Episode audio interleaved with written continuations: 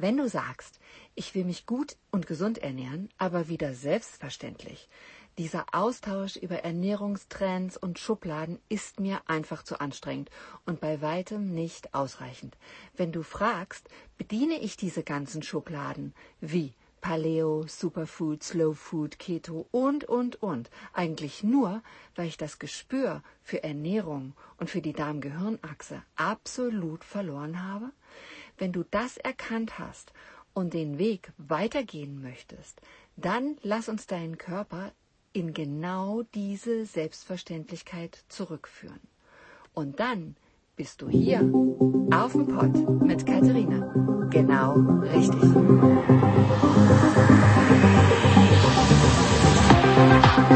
und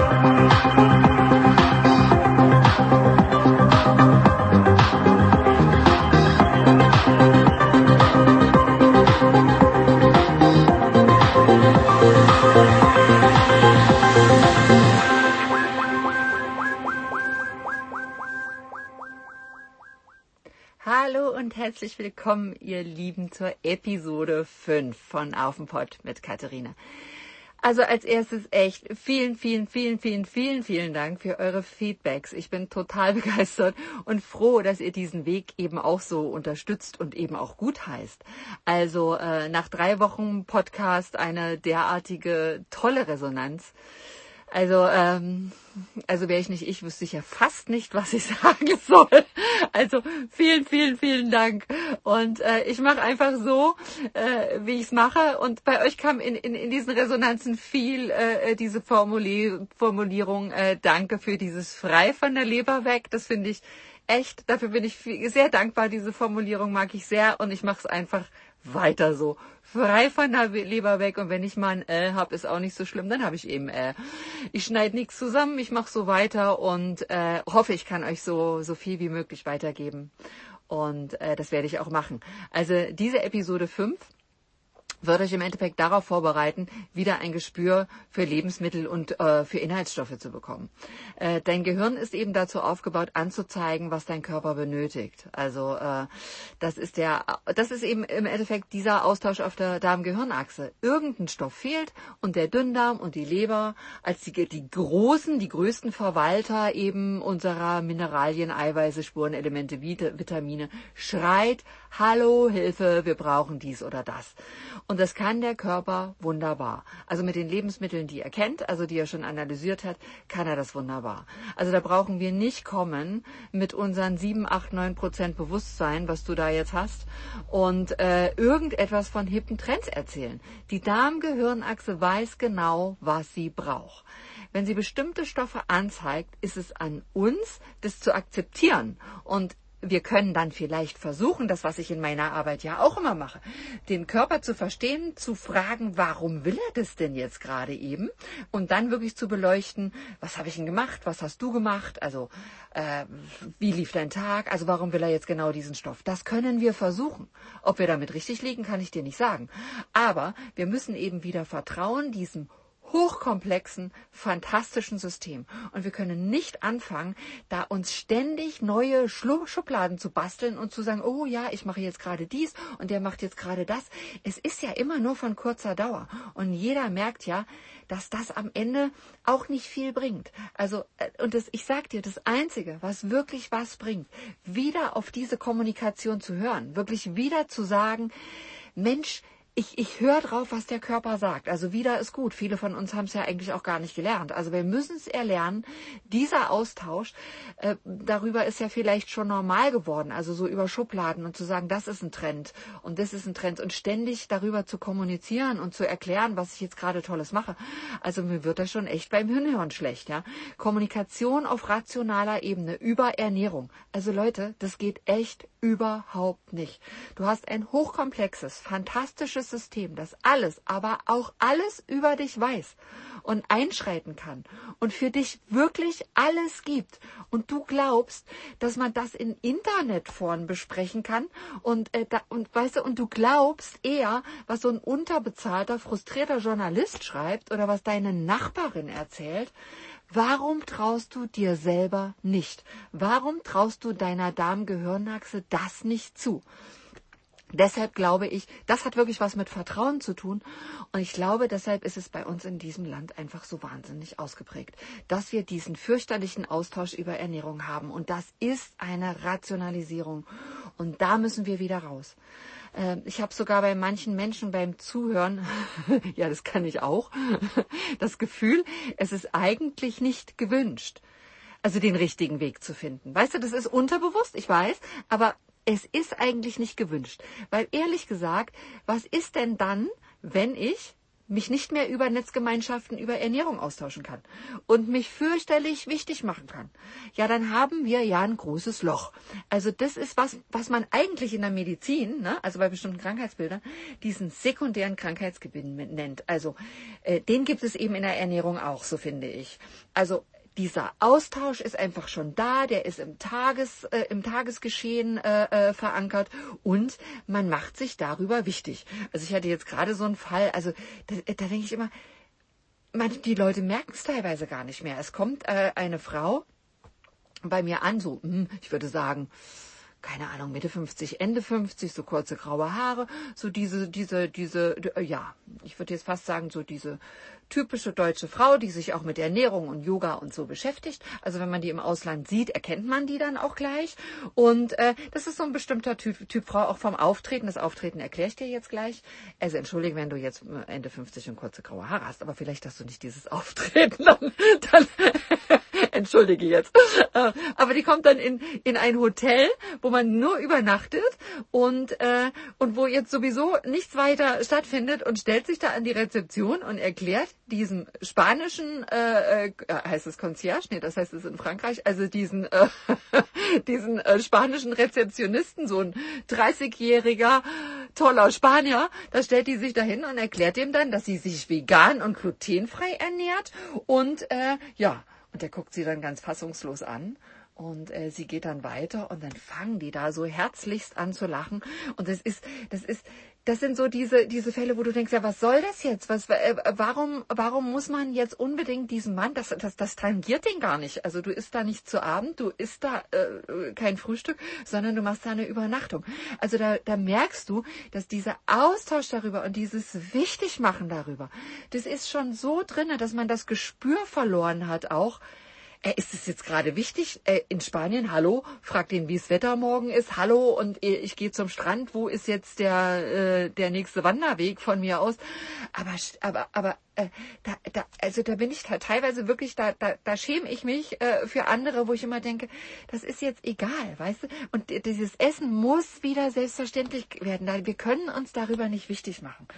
Und ähm, das ist mir, äh, das ist mir ein ganz großes, das ist mir wirklich ein ganz großes Anliegen. Das ist mir mega wichtig, euch in eine Selbstverständlichkeit zu bringen, was bedeutet, äh, dass, dass, dass wir in erster Linie eben unseren Körper kennenlernen müssen und ihm und seinen Reaktionen und kleinen Reaktionen und kleinen Kommunikationen, dass wir die wieder richtig einordnen. Also, dass ihr lernt, was will der Körper mir sagen und ihr eben genau diese Lebensmittel auch zu euch nehmt, weil er über die Darmgehirnachse mit euch kommuniziert. Aber das bitte selbstverständlich, wenn du auf diese Sachen Lust hast, dann isse und, und, und, und keine große Inszenierung. Diese Inszenierung ist doch mega anstrengend. Ja? Also immer wieder darüber zu kommunizieren und dann auch natürlich auch Gegenwind zu bekommen. Mein Gott, also ich finde, Essen und Kommunikation muss selbstverständlich sein. Und das ist mir ganz wichtig, euch da reinzuführen. Keine Schublade zu bedienen, absolut keine. Einfach zu sagen, das sind Lebensmittel, die brauche ich, die sind wichtig, damit fülle ich meine Depots auf und darüber kommuniziert mein Körper dann wieder mit, habe ich Lust oder habe ich keine Lust. Und das finde ich ist ganz wichtig. Was meinst du, was uns da an Stress von uns abfällt, wenn wir das wieder hinkriegen?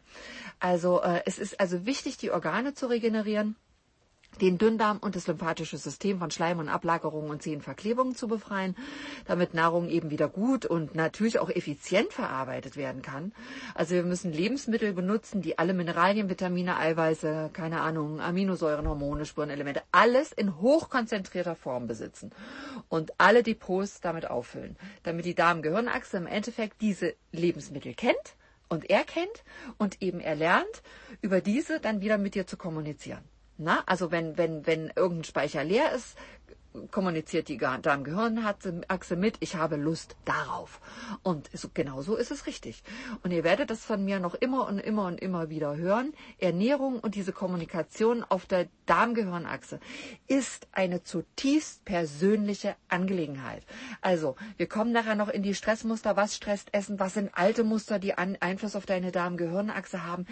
Das ist zutiefst persönlich. Das gehört in keinen Austausch mit einem Re Rezeptionisten, das gehört in keinen Austausch mit irgendjemandem, den ich nicht kenne. Das ist zutiefst persönlich und du musst es für dich herausfinden. Und dein Lebenspartner muss es für sich herausfinden und dein Kind muss es für sich herausfinden. Also wir können das nicht alles mischen und in Schubladen packen. Das halte ich für einen ganz, ganz, ganz großen Fehler. Also man kann bestimmte Erfahrungen natürlich für sich sammeln und mitnehmen, aber sobald du mir mit Schubladen kommst, in die du springst, hast du das Gespür verloren. Und das geht im Endeffekt nicht. Die Verdauung beginnt im Mund. Also sagt man so allgemein im Sprachgebrauch. Ich würde aber sogar sagen, die Verdauung beginnt im Gehirn.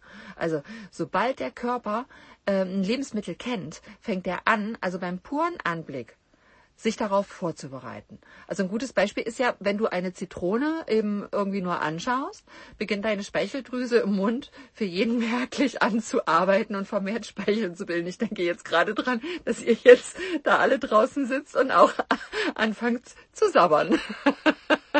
Aber das ist das schönste Beispiel. Also man denkt an Zitrone und es fängt an. Aber auch beim Gedanken zum Beispiel an köstliches Essen fangen die Speicheldrüsen an zu produzieren und äh, dir läuft dann irgendwie das Wasser im Mund zusammen und ähm, im Endeffekt weiß der Körper in dem Moment oder das Gehirn weiß in dem Moment, wo er ein Lebensmittel sieht oder Essen sieht, ist es gut für dich oder nicht und kann eigentlich darüber kommunizieren. Ich will euch mal ein Beispiel sagen, das finde ich nämlich ganz toll, äh, weil wir sonst nicht so schnell reagieren. Also das Beispiel sind Parkinson-Patienten. Äh, ich werde da, da später nochmal ganz genau drauf eingehen, aber jetzt geht es eigentlich nur um dieses eine Symptom Tremor. Also wenn ich einen Parkinson-Patienten bekomme, die haben natürlich schon, also das weiß man nun mittlerweile auch in der konventionellen Medizin, die haben zwischen 20 und 30 Jahre haben die schon Störungen auf der Darm-Gehirnachse oder im Darm. Und also die, die konventionelle Medizin sagt jetzt im Darm. Und äh, die haben natürlich einen total verklebten Darm. Also der ist so verklebt, dass eben kein Dopamin mehr weitergeleitet wird. Das heißt, äh, wir kümmern uns in der konventionellen Medizin natürlich darum, dass da irgendwie Dopamintabletten gegeben werden, aber das ist natürlich nicht ausreichend. Also das ist ein ganz komplexes System, wenn ich mit Parkinson-Patienten arbeite. Das heißt, erstmal diesen ganzen Dünndarm befreien, von diesen Verklebungen und dann das, das Dopamin wieder aktivieren und dann eben auch schauen, dass das Dopamin durch bestimmte Übungen im Alltag wieder zu aktivieren. Weil ich sage euch ganz ehrlich, ein Dopamin wird nicht eingestellt, wenn du es auch selber anforderst und das am Laufen hältst. Also da sind viele Baustellen, da ist ganz viel passiert. Aber der Parkinson-Patient, und da wollte ich jetzt eigentlich hin, zum Dopamin kommen wir später noch, ähm, der Parkinson-Patient hat einen Tremor. Äh, und jetzt musst du dir vorstellen, dieser Tremor, ähm, ist im Endeffekt so, also man denkt, also in der chinesischen Medizin, also in der traditionellen chinesischen Medizin sind die, die, die da völlig, völlig, völlig, völlig falsch auf dem Dampfer. Also da denkt man immer, das ist ein Stressmuster und, und dann, dann zittert die, der, der Mensch. Das ist völlig verkehrt. Also ein ganz falscher Ansatz. Du musst dir vorstellen, beim Parkinson-Patienten dieses Zittern und dieser Tremor kommt aus einer totalen Überforderung. Jetzt ist dieser Dünndarm verklebt, also der Körper versucht sich die ganze Zeit zu wehren mit einem riesen Kraftaufwand. Also diese Parkinson-Patienten haben nie Nierenenergielevel, das ist unterirdisch. Also die Nebennieren funktionieren nicht, die Hormone funktionieren nicht. Dieser Austausch ist einfach nicht mehr da. So. Und dieser Tremor bei einem Parkinson-Patienten ist im Endeffekt, musst du dir vorstellen, als wenn du so eine Kiste, eine sehr, sehr schwere Kiste hebst. Und weißt du, du hebst die so schwer und dann fangen deine Muskeln schon und dein ganzes, du fängst so an zu zittern, äh, weil du, weil du diese Kiste nicht heben kannst. Und dann, das ist dieses äh, Zittern bei Parkinson. Das kommt aus einer totalen Überforderung. Also nicht aus dem Stress, sondern es kommt aus einer Schwäche. Und, äh, und so kannst du, wenn ich einen Parkinson-Patienten anfange zu behandeln, äh, also wenn die Störung noch ganz groß ist in den ersten Tagen, wenn der kommt, da kannst du beim Essen sehen, äh, welches, welches Lebensmittel dem Parkinson-Patienten zu viel ist. Also ich fange an, das zu behandeln, gehe in Kommunikation, also äh, leite auch langsam diese Verklebungen aus. Und dann äh, steht was auf dem Tisch. Der Parkinson-Patient nimmt nur zum Beispiel eine Maiswaffe, was in dem Falle nicht wirklich geht, weil die einen Doppelzucker hat, nimmt die Maiswaffe, führt die zum Mund. Das, die ist noch in der Luft, die ist noch so zwei Hände vorm Mund. Und dann fängt der Tremor an. Und da siehst du, da fängt eben diese, da fängt eben diese Verdauung an im Kopf, im Gehirn. Also wenn der Körper erkennt, au, Scheiße, das können wir jetzt nicht gebrauchen. Und da kannst du das Ganze, das hört dann auf, also wenn ich den, denjenigen eine Woche behandle und dann baust, baust du praktisch die Nierenenergie auf und dann ist auch der Tremor weg, äh, dann kannst du es nicht mehr sehen. Aber in dieser, im Anfang, in dieser Heilung kannst du das sehen und das beeindruckt, äh, beeindruckt mich immer sehr. Also äh, da siehst du diese frühe Reaktion. Also mir ist das selber schon mal passiert. Ähm, da ähm, habe ich die ganze Woche gearbeitet, bin glaube ich geflogen, kam irgendwo an und äh, habe einen Freund getroffen und ich selber trinke keinen Alkohol Alkohol, einfach nicht, weil ich einen Gesundheitsfimmel habe, sondern weil der mir einfach nicht gut tut. Also weil ich irgendwie äh, A, zum ersten mich nicht sehen möchte. Also für mich ist es irgendwie Persönlichkeitsverändern oder bei mir ist es Persönlichkeitsverändern. Und äh, wenn ich mich dann immer anschaue, stehe ich so neben mir und denke, nee, ist jetzt so nicht meins. Und dann, äh, ähm, wenn man einmal über dieses Wissen der Leber weiß und dann auch über diese drei Tage nach Alkohol, womit die Leber echt heftig zu tun hat. Also ich meine jetzt nicht so diesen Hangover-Tag, der der Tag danach ist, sondern so der zweite, dritte Tag, wo du wirklich diese psychische Reaktion der Leber auf Alkohol hast. Also wenn du es einmal gesehen hast, ey, danke. Also deswegen. Und ich sag dir ehrlich, ich bin sowieso auf jeder Party, die dir am lautesten lacht. Deshalb ist es. Ich brauche wirklich, also Alkohol gibt mir so überhaupt gar nichts. Aber ich rieche den so gerne. Und ähm, dann äh, komme ich praktisch, habe so viel gearbeitet und äh, irgendwie Freund sitzt da, hat diesen Rotwein im Glas und ein guter Rotwein. Und ich sag, boah, gib mal, ich muss mal dran riechen. Und ich rieche an diesem, an diesem Glas und ich kriege so heftige Kopfschmerzen, wo so meine Leber denkt, nee, jetzt haben wir hier durchgerockt irgendwie drei Wochen, hast du Patienten gehabt, jetzt fliegst du hier durch die Gegend und jetzt kommst du mir mit Rotwein. Ey, das kann ja wohl jetzt nicht sein. Und da hast du gesehen, oh mein Gott, weißt du, der Körper, der, der reagiert einfach sehr, sehr früh und das ist wirklich nicht, wenn's in den Mund kommt, also deshalb beginnt Verdauung für mich nicht im Mund, sondern die beginnt im Gehirn. Also die Darm-Gehirn-Achse zeigt schon vorher an, brauche ich oder brauche ich nicht? Und in dieser, das nennt man kephale äh, Phase, wird ein Teil der Darm-Gehirn-Achse stimuliert. Also wir kennen das eben alle, dass, dass wir beim, beim schieren Anblick eines Lebensmittels eben sagen, oh je, das geht jetzt aber überhaupt nicht, das kann ich nicht essen. Wenn ich das jetzt esse, wird mir schlecht.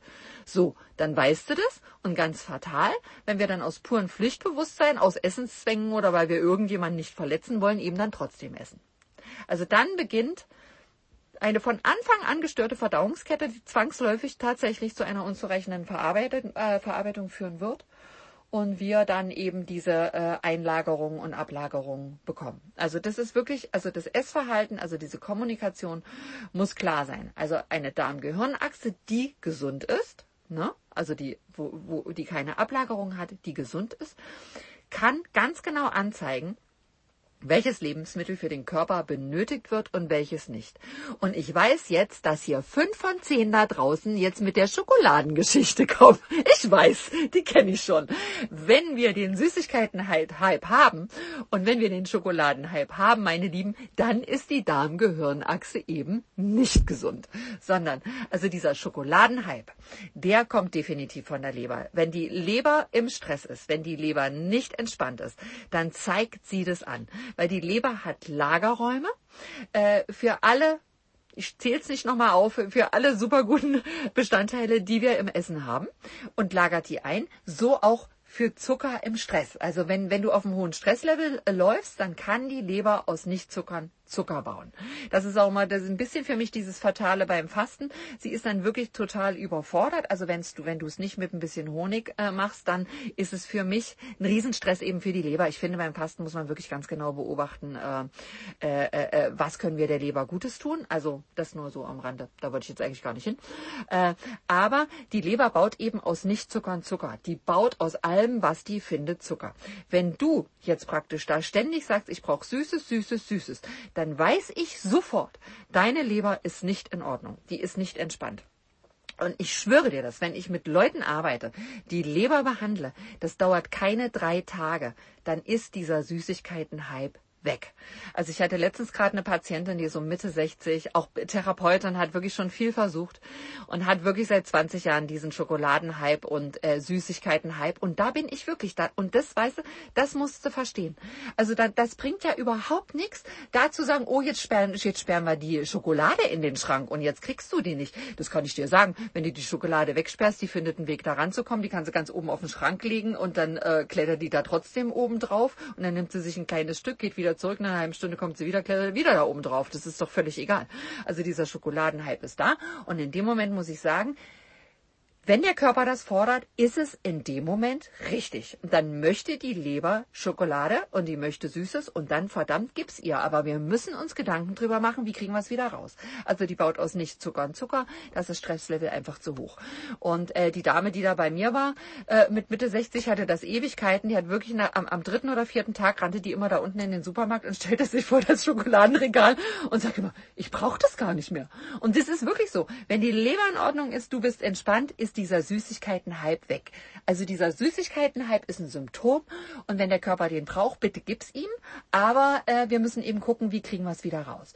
Und ähm, das ist, äh, da ist also für die Leber diese, diese Süßigkeiten wirklich ein, ein gutes, äh, ein gutes Zeichen.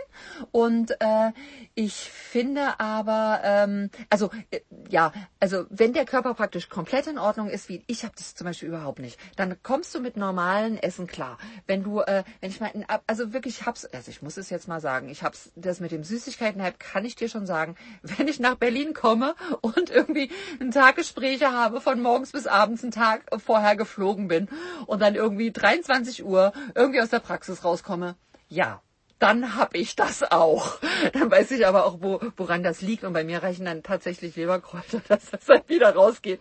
Und, aber eben daran siehst du, weißt du, diese, diese, dieses, was die Darm-Gehirnachse oder der Körper fordert, ist teilweise richtig, auch wenn dir das nicht richtig erscheint. Äh, da müssen wir uns trotzdem damit auseinandersetzen, ähm, wie kriegen wir das weg. Also, und äh, so, das war zur Schokolade. Und praktisch während des Essens folgen, folgen dann praktisch so diese gastrischen Phasen, jetzt nicht die Schokolade, wir nehmen jetzt mal an, wir haben ganz normal gegessen. Ähm, und äh, da, da dehnt sich eben bei jedem Bissen die Magenwand, macht sie natürlich bei der Schokolade auch, aber wir gehen jetzt mal wieder raus aus der Schokolade ins normale Essen. Und äh, dann gibt's äh, praktisch so einen Reflex. Und da gibt es so eine Bildung so einer gelb-grünlichen Flüssigkeit. Also die ist so aus Wasser und Salzsäure und sind auch Enzyme drinne. Und äh, diese Salzsäure verhindert dann eben, dass Mikroorganismen auch in den Dünndarm kommen oder äh, eben in den Dünndarm vordringen und sich von dort aus eben im Körper verteilen. Also deshalb ist der Dünndarm, äh, in den kommt man nicht so einfach rein. Also äh, ich habe ja oft so Patienten, die irgendwie immer den Darm und den Dünndarm verwechseln, die dann irgendwie denken, wir kommen mit einer Kolonhydro in den Dünndarm oder vom Magen in den Dünndarm. Nein, da ist Ende, da kommt keine Kamera rein. Der Dünndarm ist ein Nervensystem, gehört zu unserem Gehirn und zum lymphatischen System. Also das wäre ja, das wäre ja, als wäre ja eine Schmach, wenn da irgendjemand reinkommen würde. Also das Gehirn hat ja auch nicht irgendwo eine Klappe wo wir irgendwie mal reingucken können. Also in den Dünndarm kommst du nicht rein.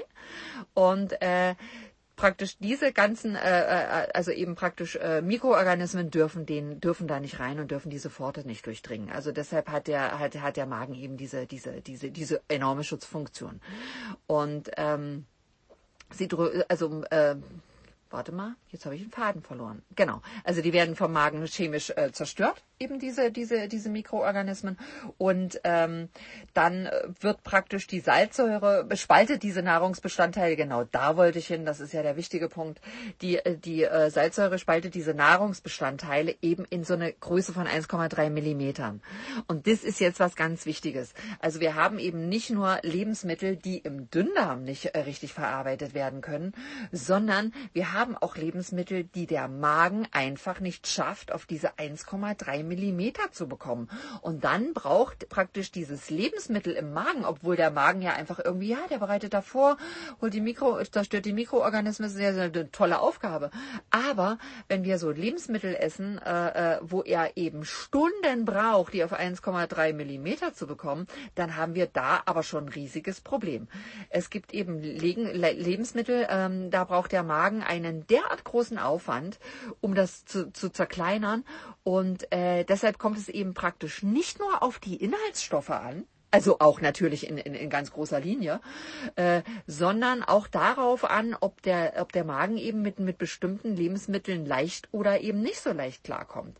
Also deshalb nutze ich praktisch in mein Ernährungsprogramm und auch das, was ich dir jetzt weitergebe, nur Lebensmittel, die wichtige Inhaltsstoffe in hoher Konzentration haben und eben die zweite wichtige Komponente ist eben, es muss leicht zu verarbeiten sein. Also dieser Kosten-Nutzen-Faktor für den Körper muss für dich von höchster Effizienz geprägt sein. Also das bringt nichts, wenn wir da ein paar tolle Bestandteile bekommen, aber der Magen da drei Stunden rum, äh, rumhampelt, um da irgendwas zu zerkleinern. Das geht nämlich nicht.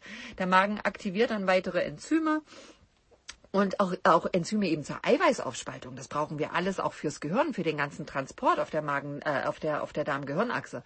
Also diese Vorbereitungsphase im, Ma im Magen dauert je nach Aufwendigkeit das, von dem, was du gegessen hast. Also und wenn es leicht und alles tutti ist, dann dauert das, wenn was ganz schnell ist, wie bei einer Hörse am Morgen, eine halbe Stunde, Stunde, oh, bis zu zwei Stunden, wenn es ein bisschen umfangreicher wäre. Das ist so die Vorstellung der konventionellen Medizin. Aber mh, hm, ich benutze eben viel Lebensmittel oder benutze eigentlich auch für mich selber ausschließlich Lebensmittel mit einem hohen Kosten-Nutzen-Faktor. Das heißt, mein Magen muss das unter einer Stunde schaffen. Und äh, da würde ich jetzt eben bestimmte, mh, bestimmte Lebensmittel eben nicht äh, essen wie, was weiß ich, große Fleischstücken, äh, wo der jetzt äh, zehn Stunden braucht, das zu verarbeiten. Das kommt bei mir in der Ernährung nicht vor. Also wenn man einmal weiß, was der in der Zwischenzeit alles noch an Abläufen machen muss und wenn er sich dann zehn Stunden mit deinem Fleisch oder eben auch mit Nüssen, mit zu vielen Nüssen beschäftigt. Also im Endeffekt kannst du ja mal überlegen, alles das, was du schon mal im Stuhl gefunden hast, das hat er ja ganz augenscheinlich nicht geschafft. Also das sind so Nüsse, was findest du noch? Mais, Paprika. Also es sind so Sachen, wo er sich unfassbar lange mühen muss. Und äh, da müssen wir eben aufpassen, dass wir die nicht in zu hoher Menge und wenn es geht, nicht am Abend essen. Also ich würde sie überhaupt nicht essen, aber es geht eigentlich, äh, darum geht's nicht. Es geht, geht eigentlich nicht, es gibt kein gar nicht. Aber man muss über die, ich finde, man muss über dieses, äh, über diesen anstrengenden Faktor des Lebensmittels muss man einfach Bescheid wissen. Also und wenn äh, praktisch alles erfolgreich äh, äh, geschehen ist, also das ist irgendwie in einer halben Stunde bis zu einer Stunde ist alles eben durch den Magen durch. Äh, dann wird eben in so ganz langsamen Stoßwellen, das sind so drei Wellen pro Minute, so ganz langsam, wird der Nahrungsbrei dann nun portionsweise in den Dünndarm gepresst. Ne? Es ist so eine richtig schöne Welle. Wenn du das siehst, ist das, ist das wirklich was ganz Rundes. Ähm, und wenn er dort ankommt im Dünndarm, dieser Nahrungsbrei, dann findet da eben diese großartige Aufspaltung und Rückführung der lebens- und überlebensnotwendigen Bestandteile statt. Also das ist praktisch der wichtigste, wichtigste Teil der Verdauung. Also wegen diesen gut vorbereiteten Brei dann aufzuspalten und rückzuführen, in der Leber einzulagern, in, in, in, in den Nieren, also überall, wo, wo was gebraucht wird, eben das hinzufahren in diesen Transportfahrzeugen, wo wir wieder diese Proteine brauchen, die wir auch in der Nahrung in hohen Bestandteilen brauchen, damit das alles läuft und fährt. Ähm, und das ist eben Verdauung. Das ist, äh, äh, das ist das, äh, äh, was der Dünndarm, also wo der Dünndarm eine großartige Leistung bringt. Und der vorbereitete Nahrungsbrei äh, verbindet sich dort eben mit diesen Säften der Bauchspeicheldrüse und denen der Gallenblase. Also die beiden gehen direkt in den Dünndarm. Ich weiß das aus meinen Gruppen, dass hier ganz große Wissenslücken sind. Also von der einen Seite kommt die Bauchspeicheldrüse, von der anderen Seite kommt die Gallenblase. Diese Säfte fließen in den Dünndarm und unterstützen den bei der Aufspaltung. Also, jetzt hier nur noch mal am Rande und gleich eingeworfen. Alle Steinleiden in der Galle, alle Entzündungen in der Bauchspeicheldrüse, Bauchspeicheldrüsenkrebs, alle diese Sachen in diesen beiden Hohlorganen haben ihre Ursache im Dünndarm, in einem Rückstau im Dünndarm. Also die Gallenblase, wenn die normal ausschüttet, äh, da, da hast du keine Ablagerung. Aber durch diesen Rückstau, wenn du diese Verklebungen im Dünndarm hast und es kann nicht richtig abfließen, dann haben diese beiden Hohlorgane ein Problem. Also Gallenblase und Bauchspeicheldrüse haben immer ihre Verbindung im, im Dünndarm. Das ist mir sehr, sehr wichtig, dass ihr das wisst. Unsere, also und dann äh, dieser, dieser, also geht alles gut, fließt alles wunderbar ab, kommen diese Verdauungssäfte eben in den Dünndarm. Also bei der Galle weißt du ja, die emulgiert Fette, also die macht aus diesem großen Fettklumpen so lauter ganz kleine, damit der diese Fette richtig verarbeiten und aufnehmen kann, weil diesen großen Fettklumpen könnte er einfach gar nicht verarbeiten. Und äh, dann dieser drei bis sechs Meter lange Dünndarm, also es kommt drauf an, äh, wie ihr gebaut seid und äh, wie groß ihr seid. Äh, der besteht eben aus diesen ganzen kleinen, kleinen Darmzotten, welche allesamt lymphatische Gefäße darstellen. Ne? Also die machen ganz viel. Also äh, die machen ganz viel, die machen diese Verteilung, aber auch die sind ein lymphatisches System. Und hier findet eben auch diese Verteilung und Rückführung statt. Also äh, wird zurückgeführt, wird alles mögliche, also pff, Traubenzucker, Cholesterine, die äh, wasserlöslichen Vitamine, also C und B. Und diese ganzen fettlöslichen, ich nenne die immer die EDKs, also A, E, D, K, äh, die Triglyceride, die Zucker, die Fette. Also alles wird in Energie umgewandelt, welche der Körper eben zum, zum Überleben und auch zur, zur Weiterentwicklung braucht. Und das ist praktisch Verdauung, die Verarbeitung vom, vom, vom äh, Gegessenen auf ganz hohem Niveau. Und äh, das ist eben Stoffwechsel, ne? also äh, Aufspaltung des gegessene, gegessenen Bestandteile, die der Körper benötigt. Und ähm, an dieser Stelle nochmal, nicht die du denkst dass er die benötigt, sondern wirklich an dieser Stelle, er teilt auf, er verteilt und er zeigt Mangel an. Mit Lust auf bestimmte Sachen. Wenn hier was kommt von Schokolade, hat die Leber ein Problem. Wenn alles in Ordnung ist, zeigt er an, Proteine, also ich habe eine viel, also ich benutze viel Humus, also hohe, hohe Proteine mit hoher Kalziumzahl wenn du auf Humus gebrieft bist und du machst Sport, du merkst es sofort. Und äh, dann gibt es ganz, ganz viele Bestandteile, die ich noch benutze. Da kommen wir wirklich in den nächsten Podcast ganz schnell zu. Da wirklich sagen, äh, hier gibt's einfach eine Liste von Lebensmitteln, die sind essentiell, die brauchst du und dann bist du wirklich gut, gut versorgt, wenn dein Dünndarm frei arbeiten kann. Und äh, an der Pforte, also direkt am Übergang vom Dünndarm dann, also es ist alles aufgespalten, dann äh, zum Dickdarm sitzt eben ein ganz wichtiges Organ, das kennt ihr alle, das ist der Blinddarm. Der ist bei uns in der Wahrnehmung so ein bisschen drin, als würde man den nicht brauchen. Also wenn man den schon Wurmfortsatz nennt, wisst ihr, dann denke ich so, hm, hm. Also er hat diese Aufgabe, den Nahrungsbrei praktisch nochmal zu checken und äh, ob da noch Mikroorganismen drinne sind, ob sich irgendwas eingeschlichen hat und äh, diese dann nochmal zu eliminieren und den Darm zuzuführen. Also so. Und äh, dann wird eben dort äh, die, die, die Flüssigkeit herausresorbiert, dem Körper wieder zur Verfügung gestellt und dem wirklich nun absoluten Rest, das ist unbrauchbarer Stuhl. Äh, und je nach Zusammensetzung der Nahrung dauert es zwei bis zehn Stunden, bis das jetzt da jetzt einmal alles durchgereicht wurde.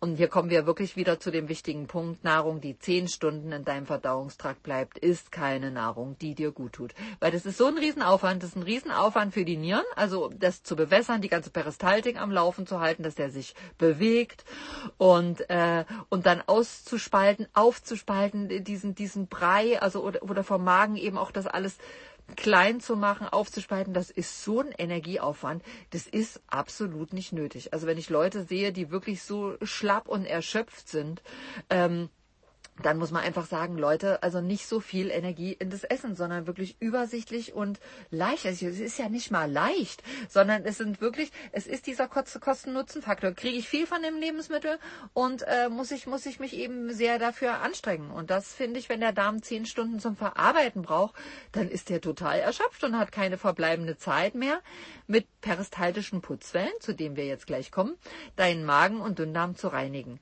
Denn äh, du isst dann ja auch schon wieder, ne? Also zehn Stunden sind ja da nicht dazwischen. Also wenn der zehn Stunden mit einer Sache braucht, dann hast du dann nach fünf Stunden schon wieder drauf gegessen oder nach drei Stunden schon.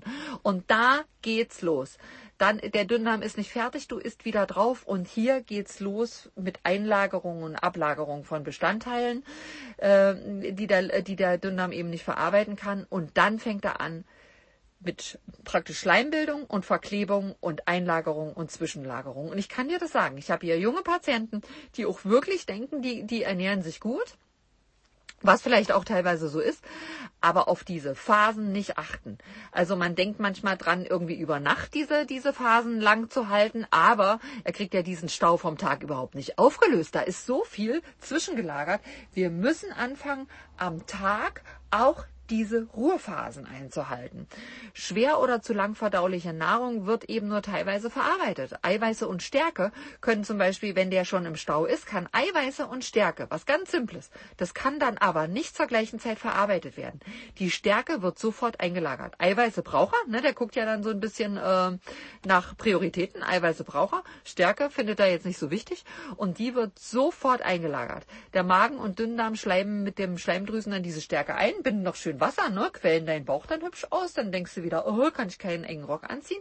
Ne, aber wenn da so ein, so ein, so ein, so ein eingelagerter Schleim mit Wasser gebunden erstmal lagert und dann vor allen Dingen erstmal lagert, äh, wenn dann jedoch die, die, irgendwie die falsche Ernährung dann äh, weitergeht, kann er diese Zwischenlagerung oder erstmal eingelagerte Einschleimung, die kann er nicht mehr aufarbeiten. Und das, ich habe hier wirklich junge Menschen, wo das schon eigentlich kannst du kannst kannst sagen, schon seit zehn Jahren geht, dass der eigentlich überhaupt keine freie Phase hatte. Also, also Körper, die das eben seit Jahrzehnten tun, sind krank und voll von gefährlichen Ablagerungen und können, können praktisch nicht die Vitamine, Mineralstoffe, Spurenelemente, äh, alle heilenden Hormone, Aminosäuremoleküle, Atome. Er kann das nicht mehr herstellen, nicht mehr umwandeln, nicht mehr verändern. Das brauchen wir alles zur äh, Gesundwerdung oder zur Gesunderhaltung. Also und, und zum Beispiel Kinder der Eltern eines solchen Körperzustandes, ja, wenn der Jahrzehnte schon äh, verklebt ist und nicht richtig arbeitet, die werden einfach schon verklebt geboren. Äh, ein Kind wird in der Schwangerschaft über das lymphatische System der Mutter versorgt und wenn die Mutter, wie heutzutage eben sehr häufig, das Alter einer, in Klammern zu Spätgebärenden, also es sind Spätgebärende erreicht hat und das geht ja sehr schnell heutzutage. Ich bin ja froh, wenn ich Patienten habe, wenn es so unter, also wenn es mit zwei vorne anfängt und nicht mit drei, aber pff, mittlerweile bin ich auch schon froh, wenn es Anfang 30 ist. Es ist oft sehr spät und das ist nicht das Schlimme, dass es sehr spät ist, sondern es ist, das Schlimme ist, dass der Körper Jahrzehnte hatte, um zu verkleben und wir eben keinen Ansatz dafür haben. Und dann hat sich eben mit ganz großer Wahrscheinlichkeit jahrzehntelang Ablagerung im Körper äh, äh, gebildet und das Kind wird unzureichend ernährt werden. Und die Störung im Dünndarm des Kindes wird eben von, von Anfang an gegeben sein.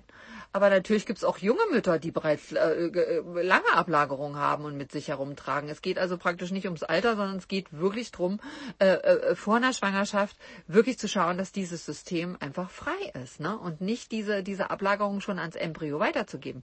Weil bereits am Ende des dritten Schwangerschaftsmonats besitzt ein Embryo einen kompletten Verdauungstrakt mit Speiseröhre, Magen, Dünndarm, Dickdarm. Also überleg das mal. Ich finde das irre. Also da, da hörst du, da, daran siehst du auch, wie wichtig das ist. Ne? Dazu gehören also äh, ne, ne, also schon schon im dritten Monat, also diese sich ständig erneuernde Schleimhaut, Drüsenzellen, Muskelschichten, 100 Millionen Nervenzellen, das hat dieses kleine dieses kleine Wesen hat es einfach schon. Und, äh, und äh, dann hat praktisch so ein Embryo hat dann äh, noch weitere sieben Monate Zeit, genügend Ablagerungen zu bilden und somit pra praktisch bereits verschleimt auf die Welt zu kommen. Ne? Da, weil Leute fragen mich immer, ja, warum sind denn die Kinder jetzt heutzutage so krank? Warum haben die denn so schlechte Systeme? Warum haben die Bauchschmerzen, Schreien? Und warum kommt dieses gummiartige Zeug da aus Babys raus? Ja, aber weil, ja klar, die sind gerade geboren, das siehst du in dem Moment, aber es, es waren schon sieben Monate Monate, wo das Baby eben zu viel Verschleimung bekommen hat. Und dann haben wir eben auch Defekte, wo man sagt, ja, das Gehirn hat, äh, hat, äh, ist nicht mehr weitergewachsen. Ja, das hat halt leider damit zu tun. Und man kann es wirklich leicht abstellen. Also man kann leicht, es ist eine, eine, eine wirklich eine, eine, eine leichte Sache, die Ernährung vorher umzustellen, bevor man sich entscheidet, wirklich schwanger zu werden. Ich würde da wirklich drauf achten. Wenn man, man achtet auf so viele Sachen, dass alles irgendwie vorher hm, geregelt ist. Aber wirklich zu gucken, das Baby wird über deine Nabelschnur versorgt. Es ist, es ist, sieben Monate an deine, an dein, an dein Verdauungssystem angeschlossen. Also bitte, schau, dass das sauber ist. Ich kann diese kranken Kinder, ich kann es nicht mehr aushalten. Und wir können es wirklich einzeln machen. Und, äh, da, und Mütter sind ja dann teilweise auch schon auf dem richtigen Weg irgendwie und dann äh, ernähren sie sich vegan. Zu dem Thema komme ich noch. Das ist ein einzelner Podcast. Ähm, aber, ähm, aber äh, ähm, eigentlich diese richtigen Sachen zu sagen, ich muss hier das Silikon mal aus meinem Bauch rausholen, um das nicht weiterzugeben, ähm, da haben wir keinen Ansatz. Und der ist mir ganz, ganz, ganz, ganz, ganz, ganz dolle wichtig, dass das weitergegeben wird. Diese schreienden Babys. Ich habe hier so, weißt du, Babys, oh, das ist so furchtbar. Ich habe Zweijährige, die, die, die, die zwei Jahre nur schreien aus lauter Schmerzen und Ungemütlichkeit, weil der Darm weh tut. Und, äh, und die werden dann zu schreienden, unzufriedenen Tyrannen. Und da geht ja das, das Leben, da geht's ja schon los. Da geht alles quer. Und äh, im Endeffekt ist es deine Verantwortung. Wirklich, halte dein System sauber. Das ist, liegt mir wirklich sehr, sehr, sehr am Herzen. Weil wenn ihr wirklich mal da rausguckt und guckt euch kleine Kinder an, es ist es ist ein dramatischer Bereich. Wir haben wirklich, wirklich viele Erkrankungen. Hm? Und wenn ihr wenn es ist natürlich immer so ein zweischneidiges äh, äh Schwert, ich weiß das, wirklich, wenn man wenn man es erkennt und ich sag's euch, um euch drumherum, wenn ihr so ein kleines Baby habt, was vielleicht wirklich eine Störung hat, die um euch drumherum, die sehen es alle. Aber wir sind natürlich dann in so einer, äh, wir trauen uns nicht, das zu kommunizieren. Die Mutter stillt noch, hat dann ihre Hormone und dann geht's ja gut. Aber man kann halt ganz früh, kann man so viel machen. Also wenn ihr jemanden kennt, wo, wo ihr wirklich seht, es muss was gemacht werden. Also was mir wichtig ist, beteiligt euch nicht an so einer Verdrängung. Man kann für ein kleines Baby, man kann das ganze Leben noch verändern. Man kann da wirklich eine Menge, Menge, Menge machen und äh, werft der Mutter einen Ball. Man kann nicht einen Finger hochhalten, das ist übergriffig wirklich zu sagen irgendwie, ja. Aber ich finde immer, Bälle werfen ist eine gute Sache. Die hört es schon, was du sagst. Und vielleicht nimmt sie den Ball. Mehr kann man einfach nicht machen. Aber ich finde, für die Kinder da draußen müssen wir echt was tun. Und ich halte jetzt die Hand hoch, das wisst ihr. Hier die Faust in der Luft. Also, äh, weil Mediziner, wenn da ein Baby nur schreit, die erzählen nur die Rückengeschichte. Also, äh, weißt du, die Mutter weiß schon, da stimmt irgendwas nicht. Und dann ja Bauchmassage. Ja, es ist Gummi da drin, weißt du, mit einer Bauchmassage ist schwierig, kriegst es nicht raus.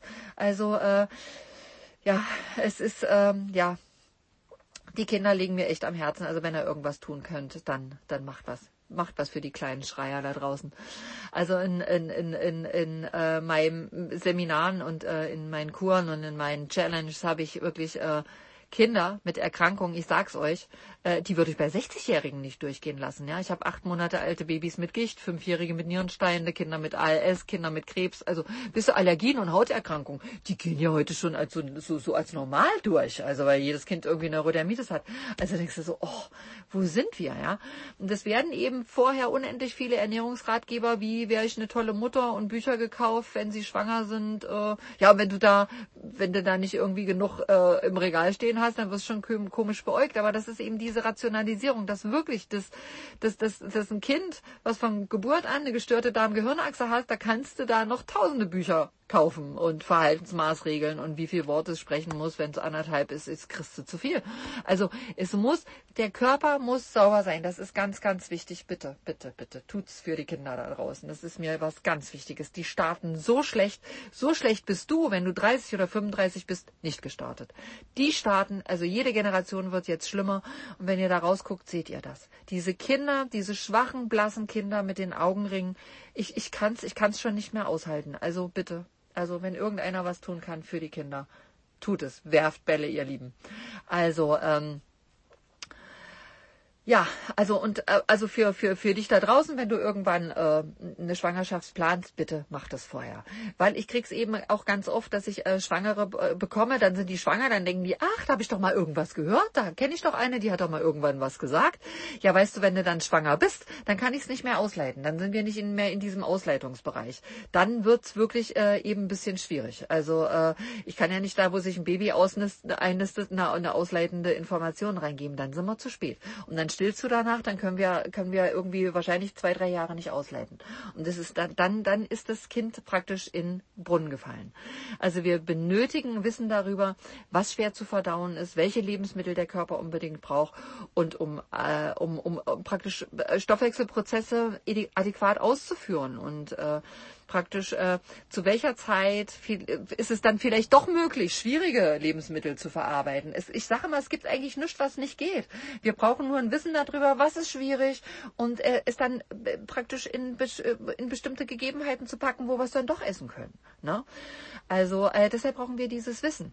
Und eigentlich kann der Darm sehr viele Dinge gut verarbeiten. Wir benötigen nur ein Wissen darüber, was ist anstrengend, was ist nicht, was kann ich, was, was, was habe ich jetzt ungeschickt kombiniert, was habe ich zur falschen Zeit gegeben gegessen. Und wir müssen mit dem Wissen dafür sorgen, dass der Körper seine Zeit zur Reinigung bekommt. Und äh, Denn auch im nüchternen Zustand ist der Verdauungstrakt periodisch in Bewegung durch eine Abfolge von Muskelkontraktionen, die praktisch vom Magen über den gesamten Dünndarm in Teile des Dickdarms reichen. Und äh, das heißt aber nicht, dass es reicht, wenn du die Phase über Nacht lang lässt und denkst, ach ja, dann ist es jetzt ausreichend, da kann er sich ja reinigen. Das klappt definitiv nicht, wenn du tagsüber Unmengen eingeschleimt hast und angestaut hast und dann die Nahrung noch da liegt und sich staut und äh, noch zehn Stunden braucht, um zu verarbeiten arbeiten, das, das schaffst du nicht. Also da alleine irgendwie über Nacht zu fasten und sagen, ah, das ist ja toll. Ja, da brauchen wir auch nicht viel machen, ne? Aber machen wir das über Nacht, das ist ja super. Ja, aber so, so einfach ist es nicht. So einfach ist es tatsächlich nicht. Wir müssen auch über den Tag äh, in periodischen Abläufen, äh, wir müssen den Tag in periodische Abläufe einteilen, äh, damit wir auch tagsüber diese Zeit nutzen für Abtransport. Und da gehört ein fettes Wissen für, also über diesen ganzen Ablauf im, im Magen-Darm-Trakt. Also dieser Bewegungsablauf zwischen den Essenszeiten muss sichergestellt sein. Also vorausgesetzt, du hast Dinge gegessen, die eben gut und vollständig verarbeitet wurden. Also Nahrung, die kurz im Magen war, gehaltvoll ist und von den einzelnen Lebensmitteln übersichtlich war, dass der Dünndarm eben nach anderthalb Stunden fertig ist und sagt irgendwie, ich habe fertig, dann ist es super. Dann beginnt nämlich ein Vorgang, den nennt man Housekeeping. Und äh, das Housekeeping haben viele Menschen über Jahrzehnte nicht gehabt. Das heißt, die Nahrung ist durch, ich habe fertig und jetzt beginnt die Reinigung. Und äh, du kannst äh, in einen ganz normalen Tag, also drei Housekeepings einbauen. Und wenn du und wenn du äh, dann äh, praktisch noch eine lange und saubere Ruhephase über über Nacht hast, dann hast du praktisch drei Housekeepings am Tag, wo Ablagerungen abtransportiert werden können. Und dann hast du eine Ruhephase über Nacht. Dann hast du alles geschafft. Also ich lebe seit Jahrzehnten so. Also ich meine, du hörst es jetzt. Ich bin Anfang 50. Ich habe meine Energie aber sowas von zusammen. Also ich ich ich sag dir hier 30-Jährige, die sag ich dir ein. Und es ist wirklich, du kannst äh, äh, mit einem Wissen über den Darm und über den Dünndarm oder und, für, äh, und über die Verarbeitung kannst du dir so viel Energie einsparen, die dir nachher wieder zur Verfügung steht. Und äh, es würden, äh, äh es müssen Ablagerungen und Einlagerungen müssen mitgenommen werden. Und äh, dazu brauchen wir.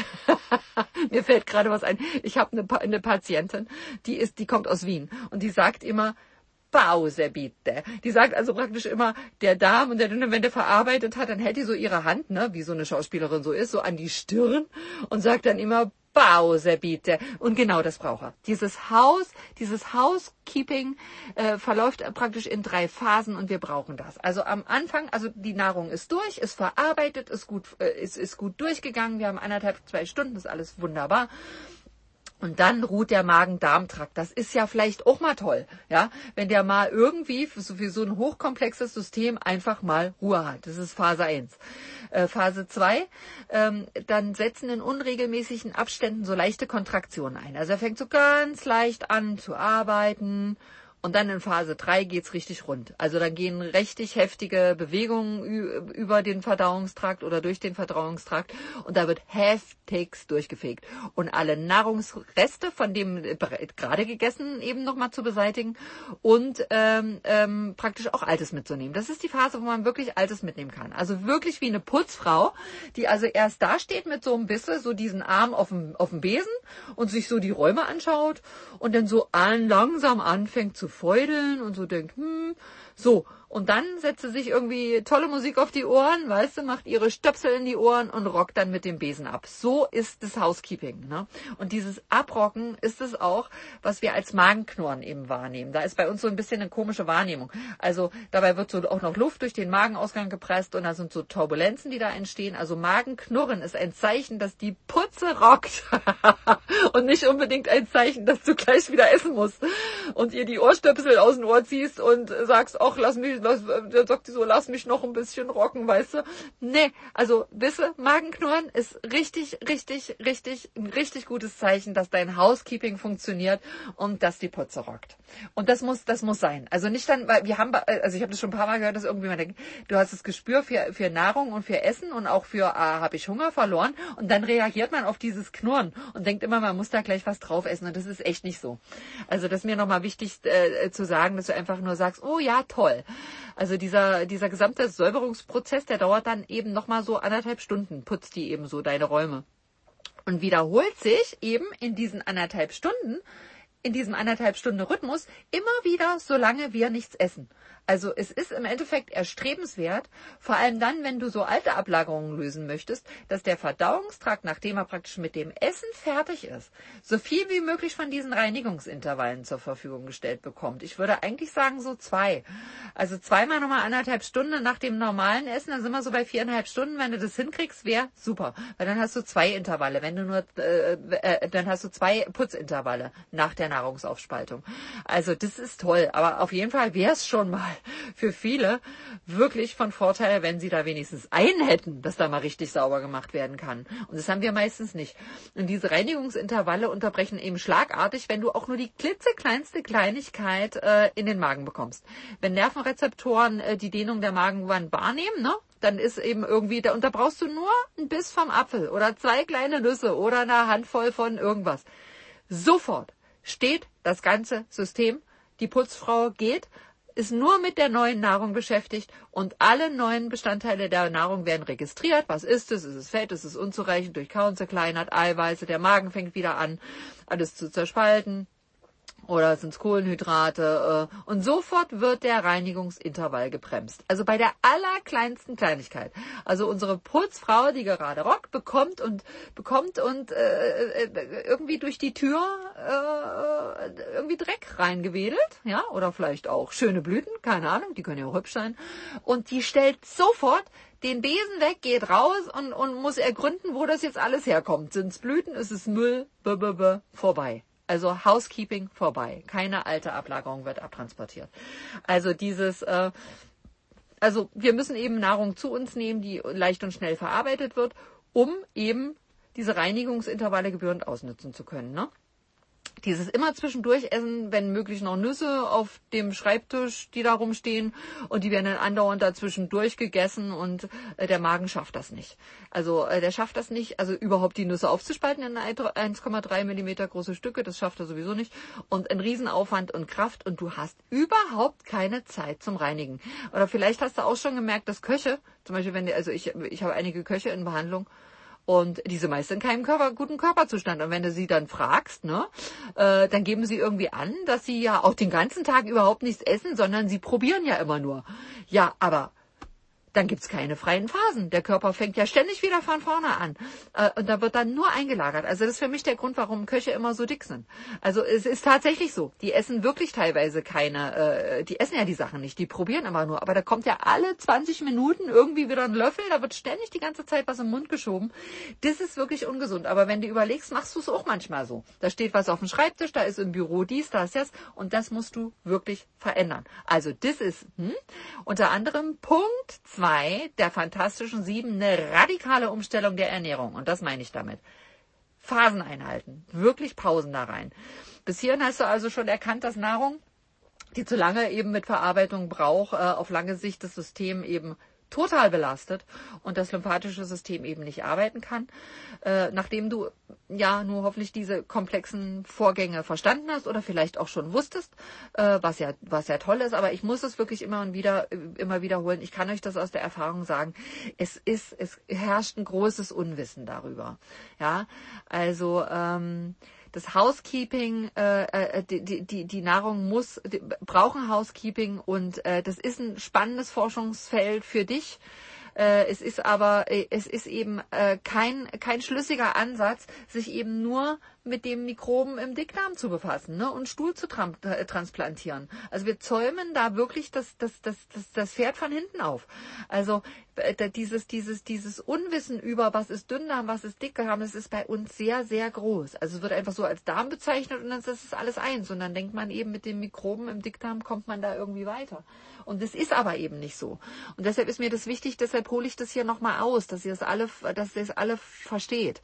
Ähm, also weil diese, weißt du, wenn du einen Wasserschaden hast, irgendwie, keine Ahnung, also durch ein Loch im Dach äh, fließt irgendwie Wasser in dein Wohnzimmer und das überschwemmt, äh, dann fängst du ja auch nicht an, irgendwie die Rohre, Rohre in der Kanalisation erstmal zu putzen. Ne? Also selbst wenn das überschwemmte Wohnzimmer jetzt keine Tür oder kein Fenster hast, dann würdest du doch nicht auf die Idee kommen zu sagen, ja, wir haben ein überschwemmtes Wohnzimmer, da muss ich mal den pH-Wert des Wassers messen und dann beantrage ich Forschungsgelder, um herauszufinden, wie viel oder wie schnell das Wasser jetzt die Wand vollsaugt oder was weiß ich. Und wir erwarten dann fantastische Ergebnisse, wie schnell das Haus sich dann zersetzt. Ja, und dann kriegen wir ganz tolle Erkenntnisse, wie wir den nächsten Hausbau dann irgendwie besser machen. Aber das ist, das ist praktisch unsere Forschung. Das geht alles nur in, in den Dickdarm und in Forschung. Und das kannst du dir getrost, diese ganzen Aktionen kannst du dir sparen, äh, weil ähm, wir müssen uns wirklich mit dem Dünndarm auseinandersetzen. Also das ist mir nochmal wichtig. Klares Trennen vom, vom Dünndarm und Dickdarm. Der Dickdarm ist super, der macht auch ganz tolle Sachen. Äh, und äh, aber der trennt Klares vom Festen und das ist alles super. Aber ähm, im Dickdarm äh, haben, wir, haben wir eigentlich kein Problem, wenn wir uns um den Dünndarm kümmern. Und da müssen wir anfangen. Und sollte der Dünndarm in Ordnung sein und dann haben wir immer noch ein Problem im Dickdarm, dann können wir uns darum bemühen, aber praktisch nicht von hinten anfangen. Also ich kann es dir aber aus der Erfahrung sagen, Dickdarmprobleme haben wir nicht mehr. Also ich habe es noch nicht erlebt, wenn der Dünndarm dann tatsächlich regeneriert ist. Und ähm, ja, dann äh, ist, äh, ja, also jetzt nochmal, was ist perfekte Verdauung? Also eine Nahrung, die gut verarbeitet wird, alte Ablagerung löst und keine neuen Ablagerungen bildet. Das ist das Ziel. Also, und wie schaffen wir es? Nahrung zu dir nehmen, die anderthalb, zwei Stunden im Magen-Dünndarm braucht. Welche das genau sind, das lernen wir noch ganz genau in den folgenden Podcast. Achte auf jeden Fall auf übersichtliche Bestandteile in der Nahrung. Nicht viel hilft viel, Bestandteile übersichtlich halten. Der muss das alles aufspalten. Ne? Übersichtlich. Danach soll, also für mich ist, muss ich jetzt mal reinschieben, für mich ist so ein, so ein, so ein, so auch so ein Beispiel diese vegetarischen Pasten. Achte bitte drauf, das ist so was Deutsches. Es gibt zum Beispiel, ich leb, bin jetzt gerade in Schweden, da ist es nicht so, in Spanien auch, da, das gibt's da gar nicht, das, was es im, im Bioladen gibt. Also wirklich da schauen, da sind manchmal, in, da hast du drei Pasten auf dem Tisch, da sind 30 Bestandteile, in jeder hast du ja schon 90 Bestandteile, was der Dünndarm aufspalten muss. Achte bei diesen Pasten, wenn du die magst, achte bitte drauf, dass die Bestandteile übersichtlich sind. Ja, also je weniger desto mehr ist es. Also nicht viel hilft viel, sondern wenig und übersichtlich. Das ist mir ganz wichtig. Also äh, danach solltest du dann praktisch dem Körper mehrere Housekeepings von je anderthalb Stunde gönnen, einmal die Räume durch und Altes mit, mitnehmen. Die Putzfrau braucht für eine anderthalb Stunde. Hm? Und äh, das wird vielleicht nicht immer möglich sein im Alltag, aber es ist gut, wenn du das im Bewusstsein hast. Ja? Wenn es geht, dann mach's. Und wir sind nicht so wie jetzt irgendwie immer zehn Jahre, irgendwie war das gar nicht da. Ich habe junge Menschen, die das noch nie hatten. Es ist wichtig für dich, das zu wissen. Wenn du eben äh, nicht unmotiviert in irgendeine Keksdose greifst, äh, äh, weißt du, so im Büro aus Langeweile irgendwas im Mund schieben, nein, das bitte nicht mehr machen. Lass die peristaltische Welle zu Ende laufen. Da tust du dir einen wahnsinnigen Gefallen und äh, du stoppst die peristaltische Welle sofort und du, du, du unterbrichst eben so ein fantastisches Selbstreinigungssystem. Ne? Das bedeutet also im Idealfall irgendwie ist nach dreieinhalb, vier Stunden alles durch und äh, zwischen Frühstück und Mittag geht das, ist absolut realistisch und eigentlich zwischen dem Mittag und dem Abendessen auch. Ich mache das seit Jahren so und das ist wirklich realistisch. Es klingt jetzt irgendwie lang, aber es ist eigentlich nicht unrealistisch. Und, und versucht das Abendessen so leicht wie möglich zu gestalten, so früh wie möglich einzunehmen, damit die freie Zeit bis zum Frühstück eben auch nochmal lang ist, damit du diese Nachtphase der peristaltischen Putzwellen und Abtransport auch noch nutzen kannst. Aber auch die Putzfrau ist eben in der Nacht nicht so hoch motiviert. Ne? Also mega, mega leicht essen am Abend, etwas, was der Magen irgendwie in 30 Minuten weiterreichen kann. Dann schafft es eben auch der Dünndarm zu verarbeiten. Und auch die Putzfrau kann vor dem Licht aus eben noch Altes mitnehmen. Ne? Also Punkt zwei der fantastischen sieben. Radikale Umstellung der Ernährung beginnt.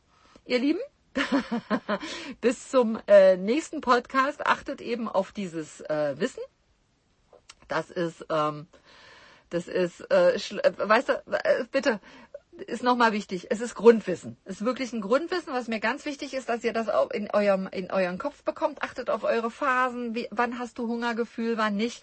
Äh, und nur Trends zu folgen ist zu oberflächlich. Wir müssen viel Wissen reinpacken. Verwirrt euch, das verwirrt euch doch irgendwie schlussendlich alles noch. Also eine Selbstverständlichkeit in die Kommunikation zwischen dir und deiner Darm-Gehirnachse muss wieder her. Und ich schwöre euch, wenn ihr diese Körperkommunikation verstanden habt, ne? Also wenn, äh, wenn, ähm, wenn eine Kommunikation zwischen dir und dem Körper wieder da ist und dem Gehirn, ihr werdet begeistert sein, wie einfach Ernährung einfach ist, ja? Wenn du dich auf dich selbst und deinen Körper System verlassen kannst, weil du weißt, der, der, der, der zeigt einfach an, was er braucht und du musst dir da keine, keine Platte mehr machen. Wie viel Zeit dir da für andere Dinge zur Verfügung steht, ja, diese Kommunikation ist wirklich eine zutiefst persönliche Angelegenheit, die, die, die mit dir und deinem Leben und deinem, deinem, deinem all, allem, was, was dir passiert ist, zu tun hat. Die ist zutiefst persönlich. Du solltest die weiter erforschen und mit dir selber erforschen und nicht dich darüber äh, und nicht denken, dass du in Schubladen passt. Das ist deine zutiefst persönliche Angelegenheit. Dieser Dünndarm gehört zum Gehirn. Da sind Erfahrungen gespeichert. Man kann sich nicht mit anderen am Tisch darüber austauschen. Ist mir ganz wichtig. Du musst dieses Gut, dieses hohe Gut zu schätzen wissen, was der Körper da einfach macht. Ja, ihr Lieben, also bleibt dran. Du bist auf einem guten Weg. Also alles Liebe für euch. Es geht weiter, so auf diesem Niveau. Ich peitsche euch hier durch, durch den Darm. Und ähm, ja, ihr wisst es. Wenn ihr mir schreiben wollt, info at alltagsautisten.de, schreibt mir oder macht eine Online-Konsultation, macht, setzt euch mit mir in Verbindung, setzt euch mit mir in Verbindung, habe ich richtig gesagt, genau. Also ihr Lieben, bis nächste Woche. Alles, alles, alles Liebe, eure Katharine. Bye, bye.